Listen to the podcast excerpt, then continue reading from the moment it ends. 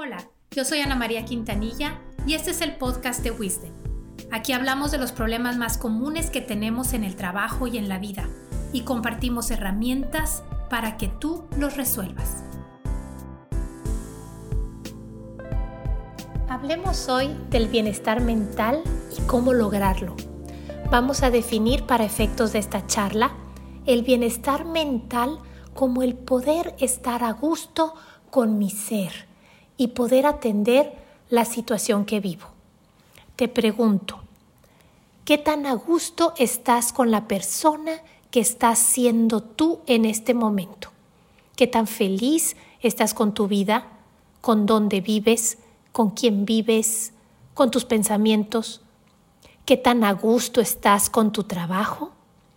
Si hay algo con lo que no estás a gusto, quiere decir hay oportunidad de mejorar tu bienestar mental. ¿Qué situación estás viviendo que no te permite estar 100% a gusto el día de hoy?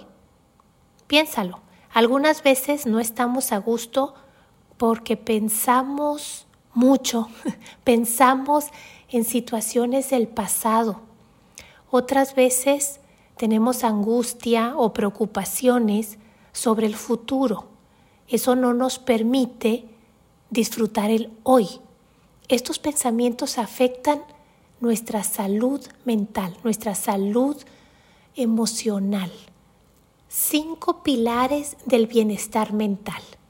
El primero es aceptar, aceptar lo que puedes hacer y aceptar lo que no está en tus manos.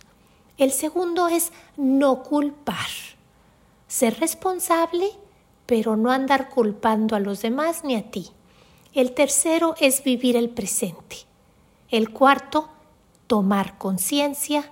Y el quinto, cerrar capítulos. Hoy quiero enfatizar el punto número uno, que es aceptar. Aceptar lo que podemos cambiar y también aceptar lo que no podemos cambiar.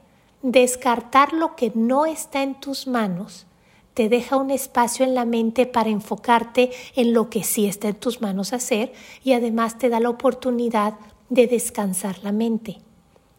¿Qué te cuesta trabajo aceptar? ¿El pasado? ¿El futuro? ¿El presente? ¿Tu persona? ¿Te cuesta trabajo aceptar a otras personas o la situación que vives? Aceptar no es lo mismo que estar de acuerdo. Aceptar es analizar con la cabeza fría los hechos. Lo que pasó, pasó. Y ante eso hay que decidir qué sí puedes hacer. Cuando tienes desarrollada la capacidad de aceptar, tu habilidad de toma de decisiones se incrementa. No pierdes tiempo ni energía en intentar cambiar algo que no se puede cambiar. Cada vez que te caches pensando, esto no debería estar pasando,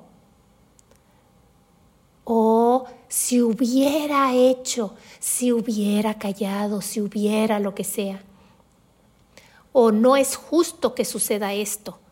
Cuando pienses en este tipo de pensamientos, te reto a que los parafrasees de esta manera esto pasó, esto está pasando, esto hice.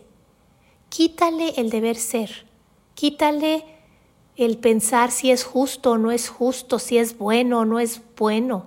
Simplemente algo pasó. Esos son los hechos. Cuestiónate, ¿puedo y quiero hacer algo al respecto? ¿Al respecto de lo que pasó?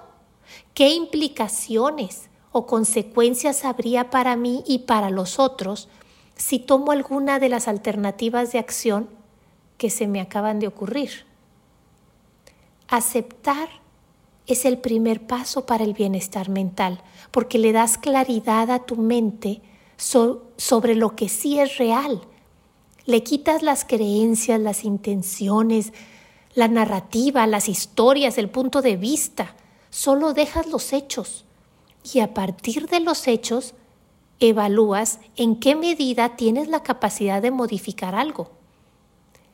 Y luego, luego puedes decidir qué hacer para estar a gusto con tu vida y con la situación que vives.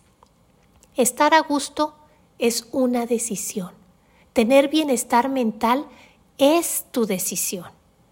Te invito esta semana a revisar qué tanto estás aceptando tu pasado, tu presente, tu persona y las personas a tu alrededor. Cuando las personas nos sentimos aceptadas como somos, como estamos siendo, nos sentimos mucho más a gusto, disfrutamos más la vida. Te mando un abrazo con mucha aceptación de quién eres tú, de tu historia. Gracias por escuchar. Dios te bendice.